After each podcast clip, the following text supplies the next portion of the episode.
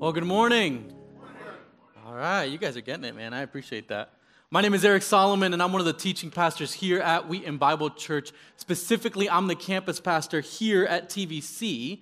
And alongside our West Chicago and Iglesia de Pueblo campuses, we are part of a community, a familia, that is focused on Jesus and dependent on the Holy Spirit to love God, grow together, and reach the world. Amen, TVC?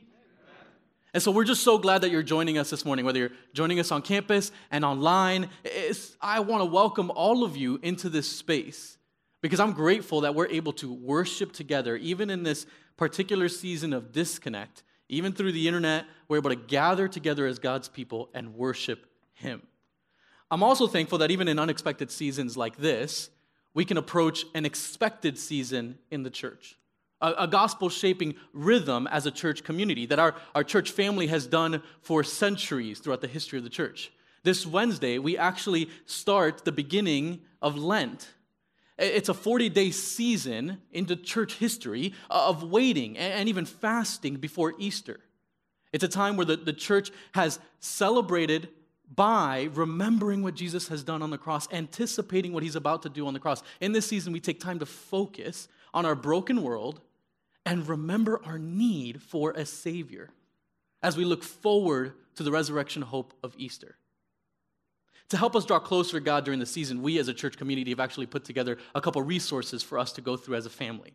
So, one of the things that you can do during this time to just concentrate your time in this season of Lent is a scheduled time of prayer every weekday on Instagram Live at noon, where you can, pray, you can pray together as a familia across all of our campuses. You can follow us on Instagram to participate in this. Our, our handle is at Tri Village Church. Uh, it's just going to be a, a, really wonderful time praying together at the same time and using social media in, in a positive way. Amen? The second resource is actually our daily devotionals, which, if you've been subscribed, it'll, it'll just switch into this. But if you haven't, I, I would highly encourage you to subscribe because we're actually switching and focusing specifically on Lent during this time. And you can sign up for those devotionals to get them in your inbox at wheatonbible.org slash newsletter. You can sign up for the TVC information as well, but as well as the daily devotionals. In this season, I, I just want to help you refocus in this 40 day season of waiting. I want us to focus on the gospel, to make this Lent season, and I love the church calendar, to make it a time of, of intimacy with God, a renewal of your relationship with God, and a refocusing, like I said, on the gospel. Now, before I do, our, our, we pray together in kind of an extended time of prayer. I do want to share a story from our Give Help, Get Help ministry. You've heard us talk about it before, but, but I just want to share a story just so you, you know what it, what it looks like and to encourage you to participate. You see, recently there's this single woman in our church that was planning on moving, but less than a week before she moved, her help wasn't able to actually help her on that day. If you've ever been in that scenario, that gets pretty crazy, right? It's not like you're going to move your entire house by yourself and put it in a truck. It, it, she wasn't able to uh, find help. She's scrambling to find help, and she can't really afford a moving company. And one of our pastors actually reached out, knowing all this, to our Get Help, Give Help team. And immediately, right, using a, a Gospel of Mark language, immediately, someone from our Get Help, Give Help team, one of our team members, decided, hey, I want to participate in this by financially paying to take care of a moving company for her. And then another person on our team said, you know what, I want to be present with her on the day of her move and actually helped her by, because she was bilingual, or the, the member, team member was bilingual, helped her with the moving company and the rental office was, was using her time and her skills with language to help this single woman to move. It's stories like that that paints a beautiful picture of community among us, right, TVC? This family of God helping financially, yes, contributing time as well, language skills, it's these acts of kindness that in this moment came together to turn a frustrating obstacle into an experience of blessing for someone that's part of our family. And so it's, it's through your generosity in all these ways, and I mention it every time we even talk about giving, because giving is not just financial. You give in a bunch of different ways. We are a generous people. We are a people that God has determined His people will be marked by generosity. That's what scriptures teach it over and over again. And so I want to encourage you to consider how the Lord is calling you to give of those resources, of your time, of your skills, be it language skills or anything else, of your finances. You can sign up to be part of that Give Help, Get, Get Help team on our website, trivillagechurch.org slash help. You can also give financially there, trivillagechurch.org slash give. You can give on your way out. But I want to encourage all of us to, to consider, to pray through how the Lord is calling us to participate in community in all of these ways. Amen? With that said, let's take a moment to pray together as God's people. God, we praise you because you truly are king. And, and, and calling you king is not just talking about power, but to talk about your goodness, like we've been singing. You are good. You're in control. You are just. You are righteous. You are merciful. You are gracious. You are wise. And we praise you for all of that and so much more that you have revealed to us in your word. And it's because of who you are that as we remind ourselves of the gospel this morning, we come before you confessing our sins, confessing all the ways in which we have rebelled against you. Whether it's by omission, shrinking back from obedience, or by commission, being tempted, like James says, being dragged away by our own desires, which leads to sin and eventually to death. We confess all of these ways specifically in our lives to you this morning because of the gospel, because of who you are, because of who the gospel reveals you to be a good king who laid down his life for us. Like we sang, we remember this morning that our hope is only Jesus. It is Jesus who paid the price for our sins. It is because of him that we are free. When we are cowards and when we are faithless, you remain faithful. When we are prideful and we are arrogant and give in to our evil desires, you not only forgive us, but you empower us by your Spirit to live in the way you say life should be lived. This morning, would you revive our hope? That our hope will be only in Jesus. We also pray for those among us who are struggling in a variety of ways. Would you serve the vulnerable among us through us as a community? Would you love and serve others here through us, knowing that you have loved and served us? We also pray, Lord, that you would be present with your missionaries that have been sent out by this body, this local body called Wheaton Bible Church. Specifically, we pray for Dave and Ruby Stecca as they retire from their lifelong ministry serving the deaf community with the gospel. We pray, Lord, even with this unexpected stroke that Ruby had as she goes through speech and memory rehab, Lord, that you would be with her, that you would minimize the long term effects of this servant of yours that has served you so faithfully throughout the years.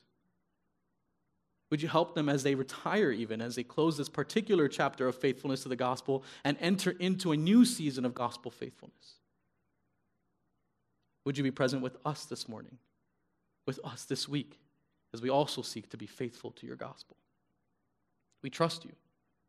Our only hope is in you. Like Peter said, where else would we go? You have the words of eternal life. So we come to you this morning seeking life in your word and among your people by your Spirit. Amen. At this time, I'm actually going to invite Pastor Kyle up. For those of you who don't know Kyle, last time he was here at TVC, he actually interviewed one of our missionary partners, Dr. Sam Naman. And for those of you who don't know him even past that, Kyle serves all of our campus as, campuses as the pastor of sending and outreach. Right? And I'm, I'm really excited for him to open up God's word for us because this is what I love about being part of a team that collaborates to serve God's people with God's word. Different voices, same Bible. Amen, TVC? All right? So we, you know what? I'm just going to stop saying all these things that I want to say and just pray that the Lord would use your word. Do you mind if I do that really quick? God, we pray that the words of Kyle's mouth and the meditations of all of our hearts here this morning would be acceptable in your sight, O Lord, our rock and our redeemer, that we would receive from your word, that you would be gracious to us. It's in your son's name that we pray. Amen. Go ahead, brother. Amen. Well, good morning, Tri Village. It is great to be with you. Uh, good morning everyone in person, everyone tuning in online. Something we're going to hit that I'm going to hit over and over today is not only the beauty, but the absolute necessity of God's people gathered together. It means something if, or not just if, when hardships, challenges, the world looking on, call it persecution, call it silencing, call it the challenges that come with a new identity in Christ, one of the primary ways Jesus reminds his disciples in our passage today to have heart, to be encouraged, and to know exactly who they are is as his church gathers. So it's great to be gathered in all of the ways that we're gathered here this morning. So, as Eric said, my name is Kyle Reschke, and as, as pastor sending an outreach, so I oversee all of our missions, global, local outreach at all of our campuses. So, I love working with, uh, with Melissa and Joel, who have had Tri Village as their home since day one, um, and just seeing what God is doing here in our church family. You know, missionary stories that we could share for days. Uh, I'm just going to mention Dave and Ruby, who, who Eric just prayed for faithfully serving, ministering. Actually, people who are deaf and hard of hearing are an unreached people group, labeled as an unreached people group around the world. And this couple, what I love is they've done this for, I think it's been 43 years of service. And I, and I was asking them a few years ago, and I said, What are you going to do with your retirement?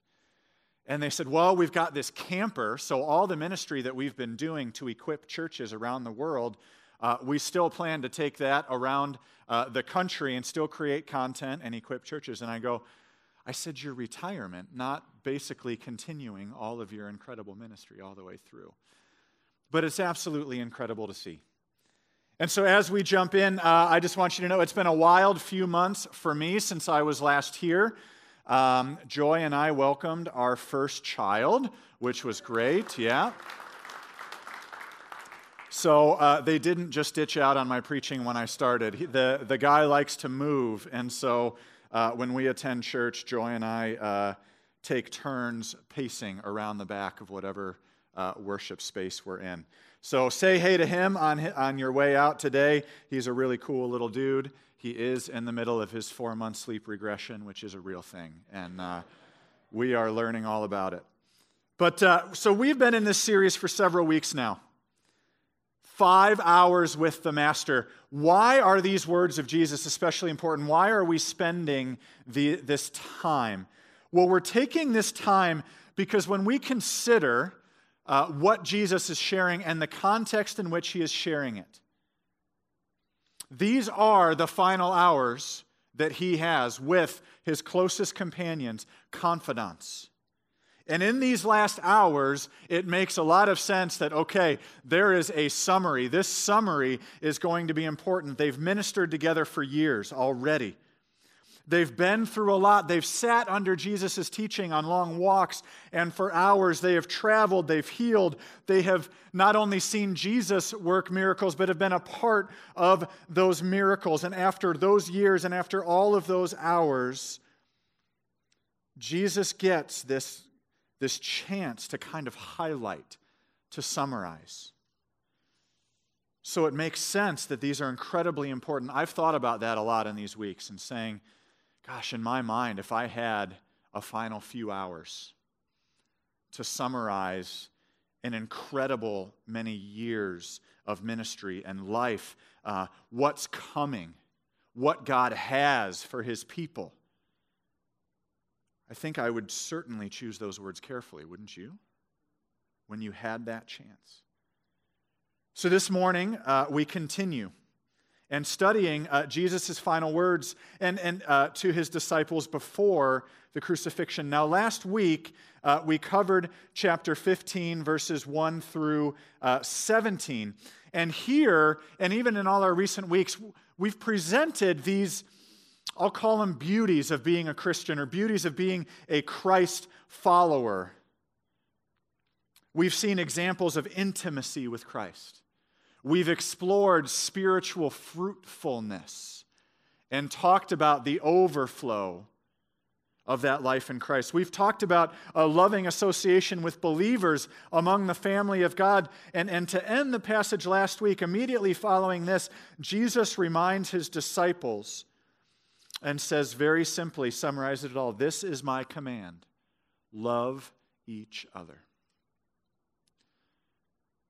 But as that particular passage ends and we transition, this command, love each other, is actually kind of ominous. It's Jesus actually saying, Love each other. You're really going to need it.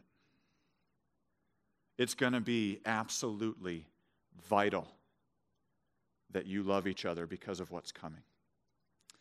And so, Tri Village, if you would uh, stand with me, one thing we do here in our church family out of reverence for God's word as we read um, is, is, is to stand together. So, I'm going to read this whole passage. We are in John chapter 15. I'm going to start in verse 18, and I am going to read all the way through uh, 16, verse 4. That's what we're going to cover today, and it's also up on the screen here. If the world hates you, keep in mind that it hated me first. If you belong to the world, it would love you as its own. As it is, you do not belong to the world, but I have chosen you out of the world. That is why the world hates you. Remember what I told you a servant is not greater than his master. If they persecuted me, they will persecute you also. If they obeyed my teaching, they will obey yours also. They will treat you this way because of my name, for they do not know the one who sent me. If I had not come and spoken to them, they would not be guilty of sin, but now they have no excuse for their sin. Whoever hates me hates my Father as well. If I had not done among them the works no one else did, they would not be guilty of sin. As it is, they have seen, and yet they have hated both me and my Father.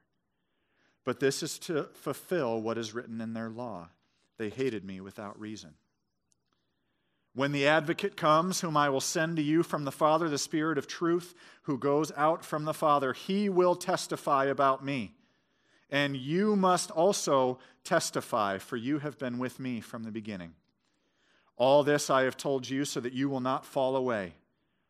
They will put you out of the synagogue. In fact, the time is coming when anyone who kills you will think they are offering a service to God. They will do such things because they have not known the Father or me. I have told you this so that when their time comes, you will remember that I warned you about them. I did not tell you this from the beginning because I was with you. You may be seated. So, church, there's, uh, there's a lot to unpack there. It's uh, all woven together, right? And um, as I spent a lot of hours in, in, in the last uh, one to two weeks really thinking through okay, how do we organize this? How do we go about this? There's, there's so much going on. Um, it feels complicated, it's all woven together. Um, I want to address uh, this passage today in three parts uh, certainly as he's addressing the disciples, but what I think this means for the church today, or what I see in God's word it means for our church today. So, these three parts that we're going to go through uh, today. Part one, know who you are. Number two, know what is coming. And third, know how to face it. And as we go through this, when I, when I give the word know, I don't mean just this intellectual. I don't mean just in the mind, no. I mean this holistic. So, know, experience deeply. Because that is what Jesus is preparing and instructing the disciples in uh, in this passage today in his conversation. So, first, know who you are. For whatever is coming your way, remember that what is about to happen, what is going to happen in Jesus' life, he is about to go to death. He's about to be tortured, crucified. He understands that his disciples are looking on, and this is going to rock them. Even after all they've been together, they are about to be rocked. And so, if they have anything but the firmest foundations, of who they are, of who they follow, of what's going to happen, they're in trouble. And so Jesus starts by saying, I want you to know who you are. And in verse 19, there's a clear separation here. I'm going to read it again. If you belonged to the world, it would love you as its own.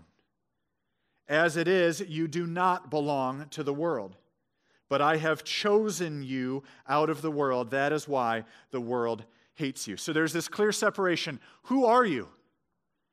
There's two possible foundations for who you could be, who the disciples are. He's saying, Are you of the world? The kingdom of the world. Is the world your definition? Or, kind of having that fork in the road again, or are you not of the world? Are you of a different world? Are you of now a different kingdom? It's the question Jesus has to solidify who they actually are. I want to start. Are you of the world? I want to bring this into the present day. If you are uh, of the world, I think there are ways to know so. We find in Scripture that there are so many ways to know so. In our passage today, how would you know if you're of the world? The world would love you as its own. You would feel loved by the world. You would feel comfortable in the world. Status quo. Nothing wrong, nothing to work. To. It's good.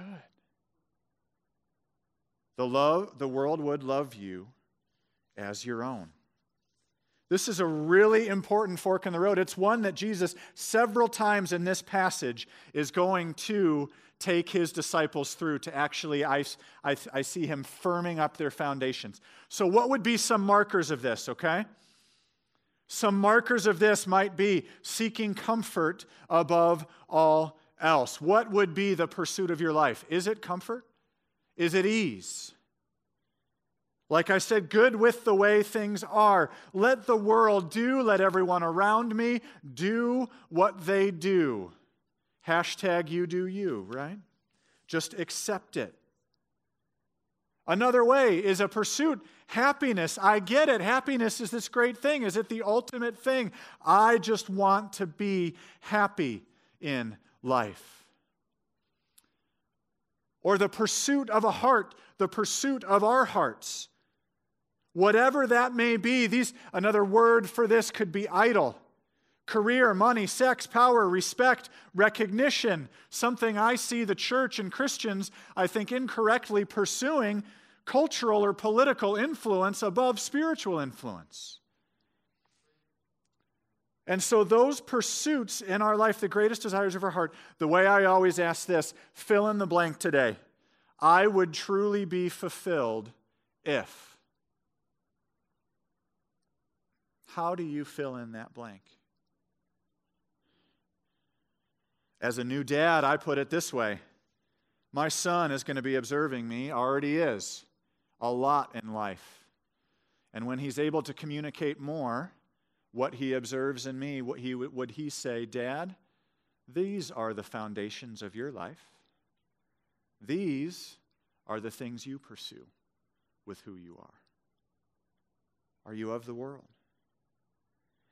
So Jesus has some strong words and clear corrections in a, in a few more verses, but here he's not just saying, hey, the world can be really uh, uh, tempting. It can really suck you in. These things that seem like good things, the happiness, power, respect, recognition, influence, they can be deceptive. But his point here is far more important. And you saw how I highlighted it in that verse. His purpose is reminding them, saying, You are not of the world.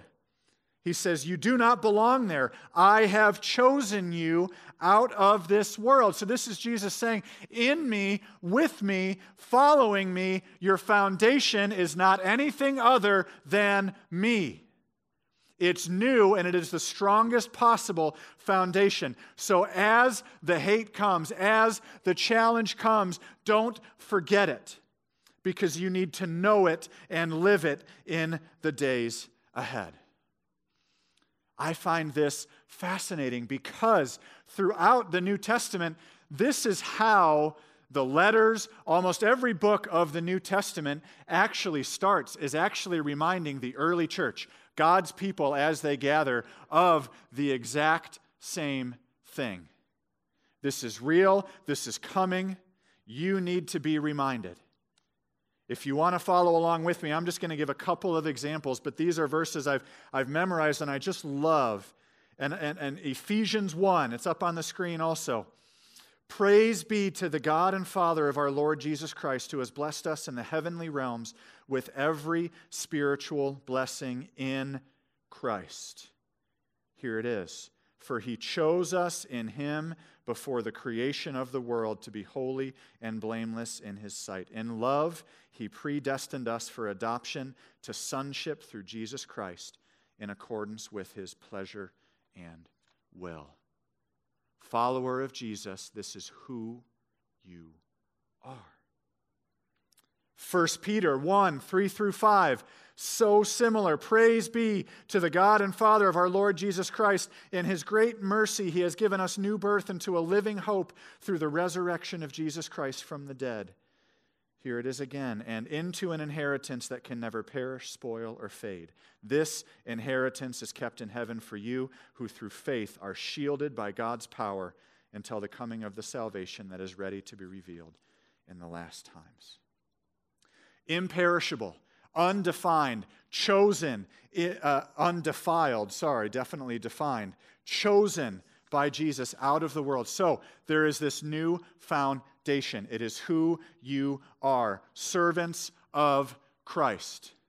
And actually, in the passage last week, 15 15, not just servants. Jesus says servants are just about their master's business. You actually are about, but you also know my business, so I call you friend. And so, as beautiful as that is, it comes with a new identity. And that new identity, Jesus is saying here, actually comes with challenges. So, first, we had know who you are. Second, know what is coming. Know what is coming chosen out of the world, new foundation, loved by Jesus, friends of Jesus, the world will have a very clear response. What is the response of that world going to be? It's a word used five times in the first two verses of our passage today hate. Over and over again, Jesus uses a strong, strong word hate that is intentional. It's not meant to be soft. It is a visceral. It is real. They will hate not only Jesus, but because they hated Jesus, they will hate his followers often. Now, you may have a question here and say, okay, Kyle, hold on. I'm, I'm thinking back to the ministry of Jesus. I'm thinking back to, to who Jesus was, Jesus' ministry. What, what has he been doing? He didn't come and slander, murder, rob, harm, hate. No, what are the things that defined these years, this ministry of Jesus on earth? He was known for healing power, for words of truth, for integrity, for the richness of his love. Savior, Messiah, promised one, but alongside all those things, that light that he showed through that healing, truth, integrity, spiritual power, we can forget what that meant, the light that that shone on the world. Earlier in John, Jesus declares that the world hates him because he, through that light, through the light of Jesus being shown, testifies that the world is evil. What do I mean by that? The light of Jesus actually reveals that there is real darkness in the world. And it reveals it in new ways.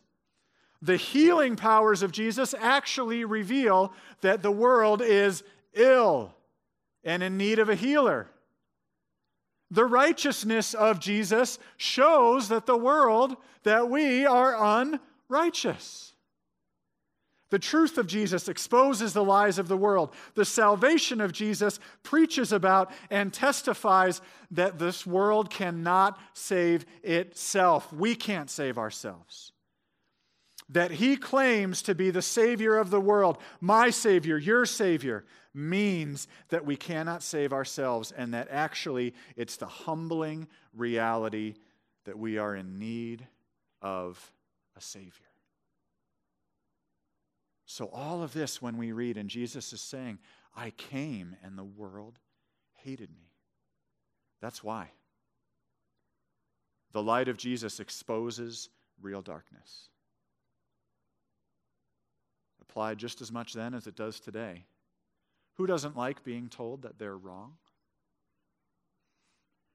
Ill, in need of healing, needs humility, may need to bend a knee. You can raise your hands with me if any of those describe to you. Okay, good. At home, you can do the same as well. I felt very alone here for a second, raising my hand. Oh man, did I totally miss the point of that? No. So there are two responses here that Jesus leaves open. What is coming in the world? Accept the light and what the light means, or completely reject it. There's an example I thought of here um, that I want to share, and I know it seems random, but to me, it's this really powerful example of holding on to ourselves, of holding on to any kind of darkness, or freely letting it go for the light.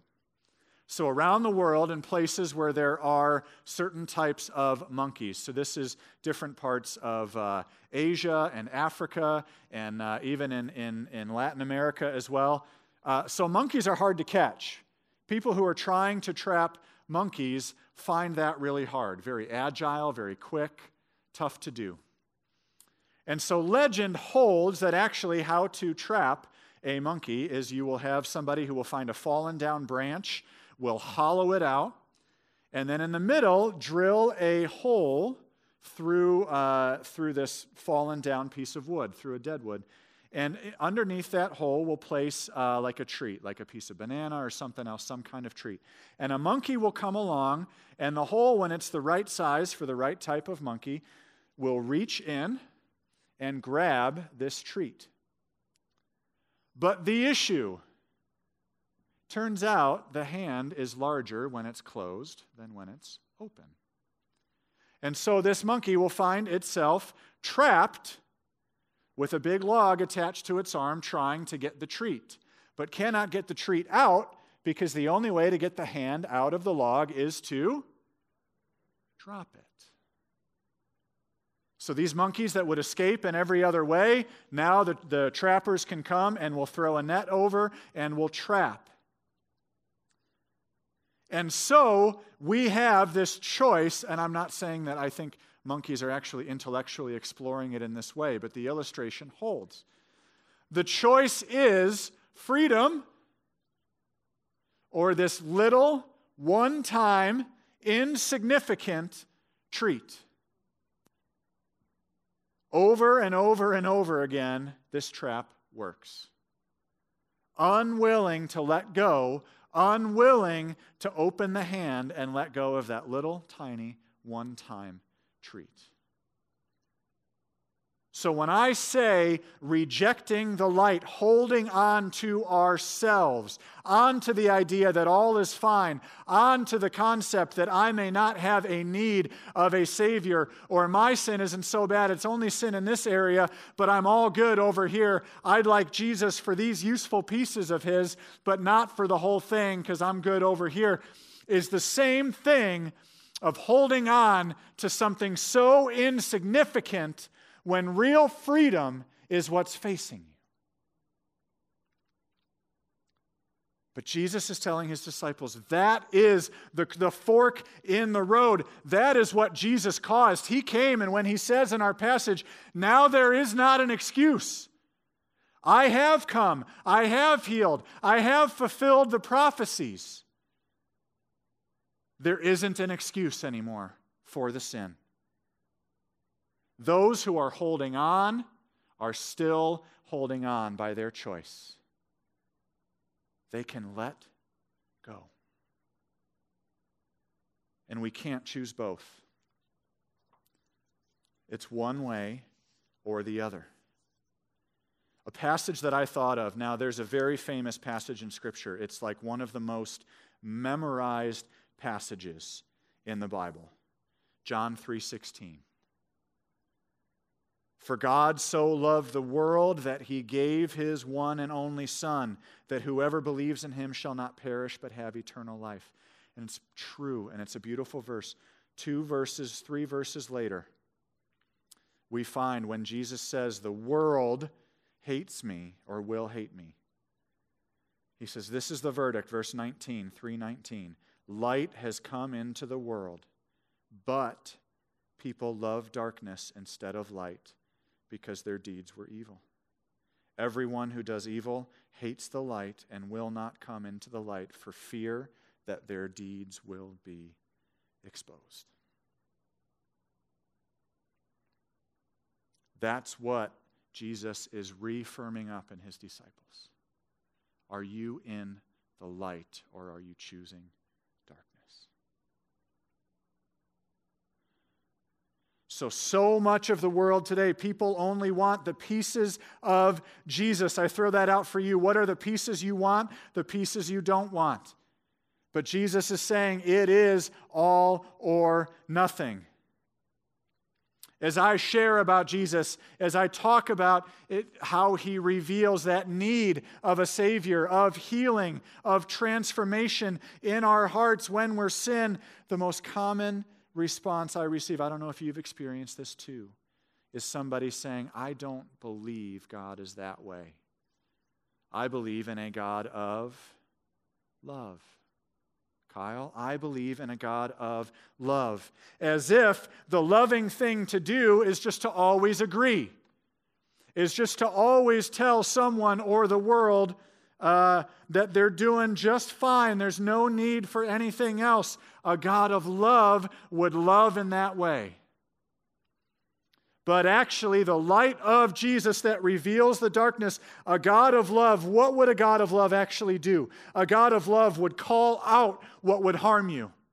A God of love would call out and show you and tell you what is ultimately going to fail you and disappoint you and lead to a life that is so far from everything and all the beauty that He promises. That is what a God of love would do. he would say, You are being like that little monkey holding on to a treat when there is a great feast right next to you. All you have to do is let go. Is let go. So we've hit the rest of the world. Interestingly, in our passage today, Jesus is also here talking about the religious. So, so far, we've hit uh, in, in chapter 15, he's hit like the world looking on, probably outside of the religious communities, outside of the religious systems. But we get to this interesting piece to start chapter 16. And what's going on here? 16, 1 through 4 says, All this I have told you so that you will not fall away. They will put you out of the synagogue. In fact, the time is coming when anyone who kills you will think they are offering a service to God. They will do such things because they have not known the Father or me. I have told you this so that when their time comes, you will remember what I warned you about them. So it's not just the secular world looking on, it's actually the religious world, and he's reminding them exactly what's happening to Jesus. The religious rulers of the day are about the ones to say, We don't choose your light.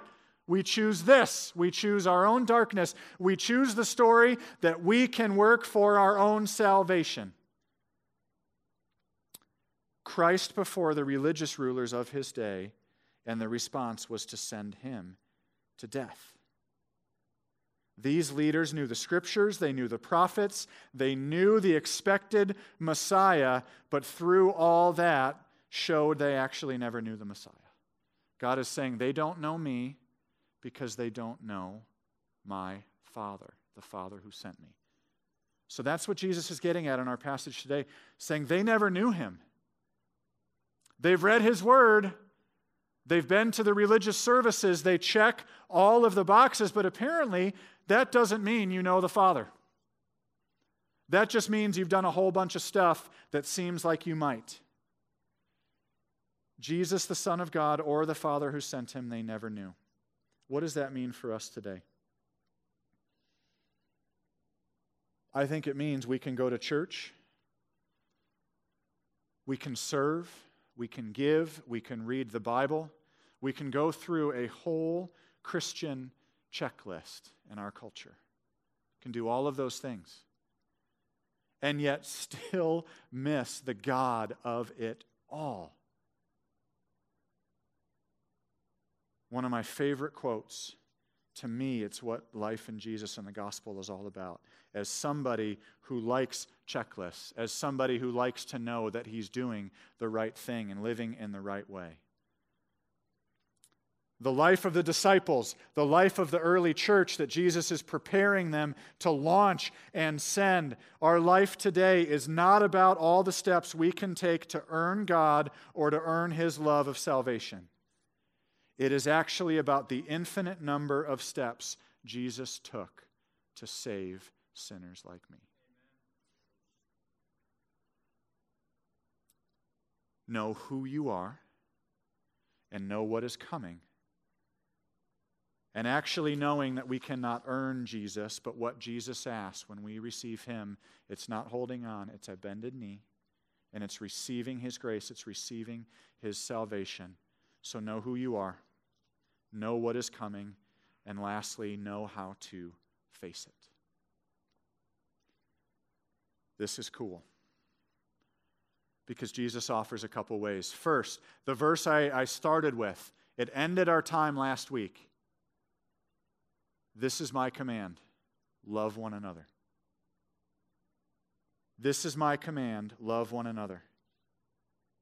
And as he launches in, because the hate of the world is coming way, your way, because these challenges are coming your way, because um, you cannot face it alone, you have to love each other. And in my study this week, I love this uh, uh, kind of, um, what's the word I'm looking for? Eric, I don't know. Uh, it's not contradiction. Uh, yeah, maybe, or, you know, we're just going to go with it here. I won't describe it, I'll just say it. Just as you will be loved, or just because you will be hated for Jesus' sake by the world, you are loved by, for Jesus' sake. Just as you will be hated, you are loved. I see in that the gathered body of believers. I see in that the church of Jesus Christ. I see in that the overflow of the being part of the family of God. God's people, as they gather, is meant to be, in so many ways, a haven, a refuge, a comfort, peaceful, marked by joy for one another, a counter to everything else that comes their way during the world. That when the world can't get along and is fighting, there exists this community that, by all kinds of other markers, shouldn't be able to get along, but is marked, like Pastor Eric was saying earlier, by generosity, by love, by awe inspiring care for one another. In the early church, this was beautiful. Ethnic barriers were broken down, economic barriers were broken down. There were rich and poor. There were uh, groups of people who should have been at war with one another. This marked, and the world looked on and they say, We can't do that. It only seems like there's one group of people who can do it. And Roman emperors for 300 years, the first 300 years of the church, kind of looked on and go, I don't know what to do with that, except to persecute it or try and destroy it. And that's why in the first 300 years of the church, this, this hate from the world that, that Jesus was talking about, that did mark how the world, how the, the Roman Empire specifically hated these Christians, the persecutions that came their way. Roman emperor, Roman after Roman emperor, persecuted and hated Christians. But here's what I want you to hold on to today also. At that time, we would think, is that a time when the church would shrink? When the threat was death, torture, being thrown into the Colosseums for the games to kill each other for the amusement of the world looking on who hated this Christian sect. Wouldn't it seem like that would be a time that the church would shrink? That it would maybe die out, that it would decline? The absolute opposite happened. The church grew. It grew. And it grew, I want you to hear this, not because of political power they were the lowest rungs on that pole in the Roman Empire. It grew not because of cultural influence, there was not any. It grew why?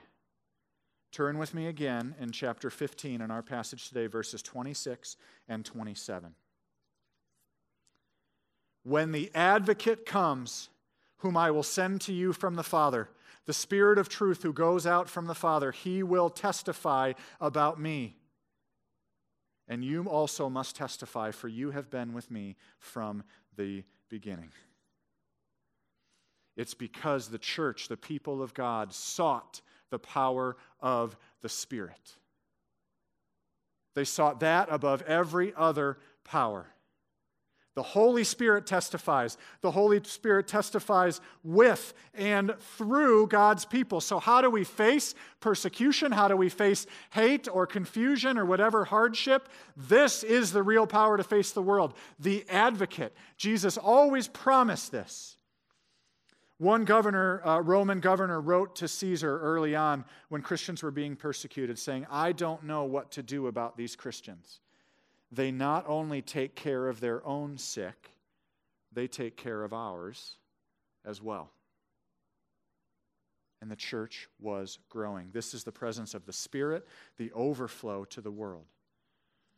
So, in the body of believers, love for one another was not just a nice thing, it was not an option. Breaking bread together and sharing meals was not just a nice thing, it was not an option. Building community was not an option. Radical generosity was not an option. Comfort, evangelism, testifying what Jesus means and the transformation that he brings were not an option, they came with it. And so, throughout history, this is the pattern. When God's people seek the comfort of any power other than God, the result is comfort and complacency and the fire dies out. And then a revival happens. A revival happens. Why?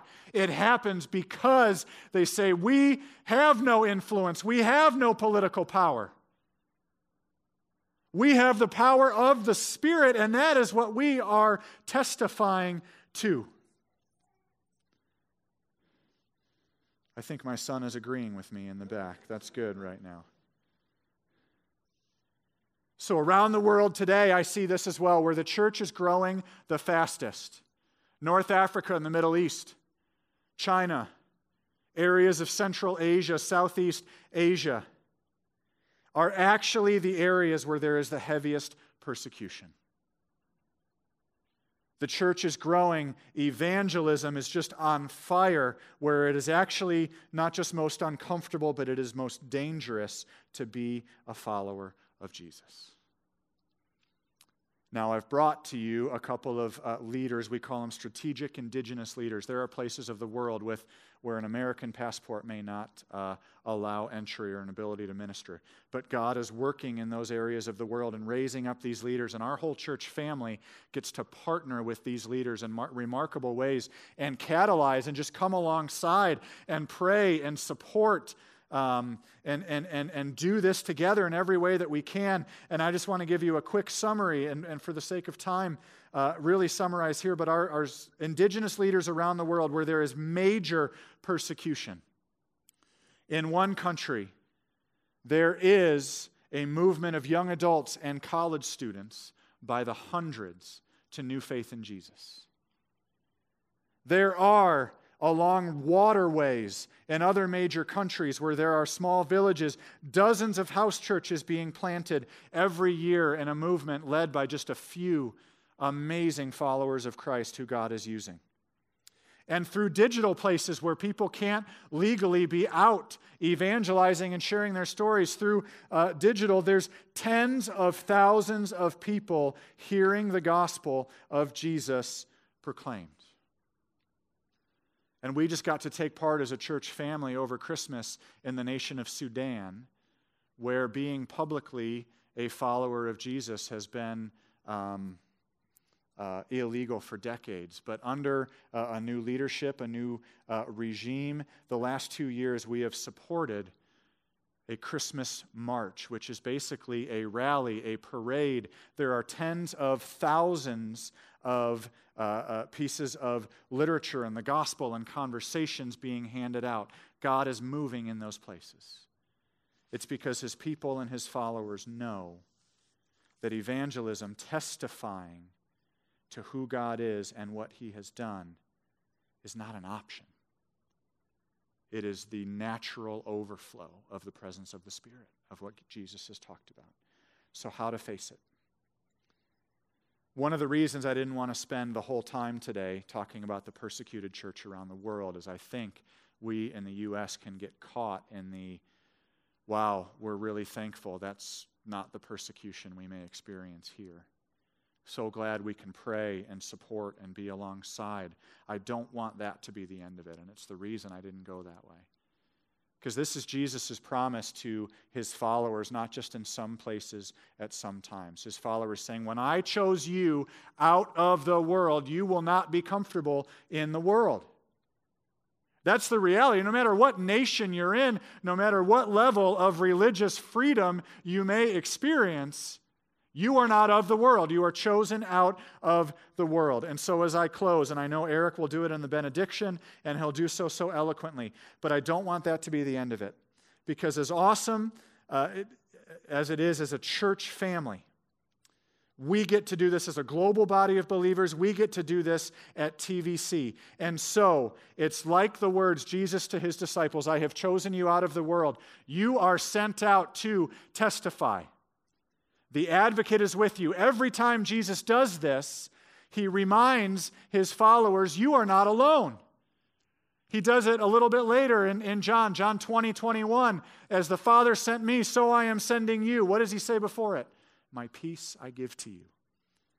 When he gives the Great Commission, he goes, Go therefore to all nations and teach and baptize. And it's this glorious sending. And how, what does he say after it? And I am with you until the end of the age. As you face the world, know that the advocate is with you. So, Tri Village, God has us here at Tri Village. The neighborhoods we live in, the stores and shops we frequent, the places we work, the loved ones and friends God has given us, the people He places in our paths. How to face that opportunity? Know and trust that the Spirit is testifying, like we read today, as we a body of believers, a family of believers, are testifying, witnessing. We want to pray for miracles. We want to see people transformed. We want to see people come to Christ. Step into the uncomfort that that takes. That takes God's people sharing and ministering in partnership with His Spirit.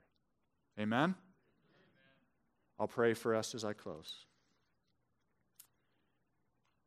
Father, thank you so much. And Lord, we do know that your warnings and your preparation is real.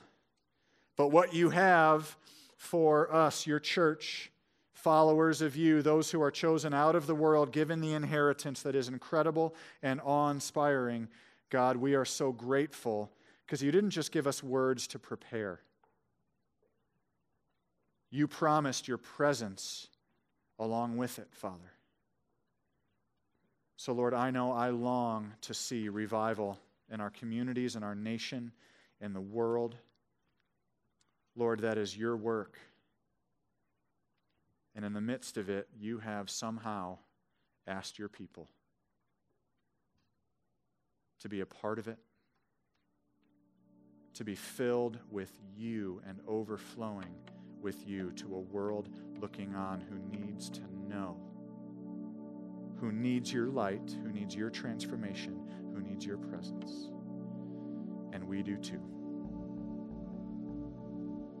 Keep us firm and strong on the foundation that we are chosen by you, imperishable, undefiled, forever.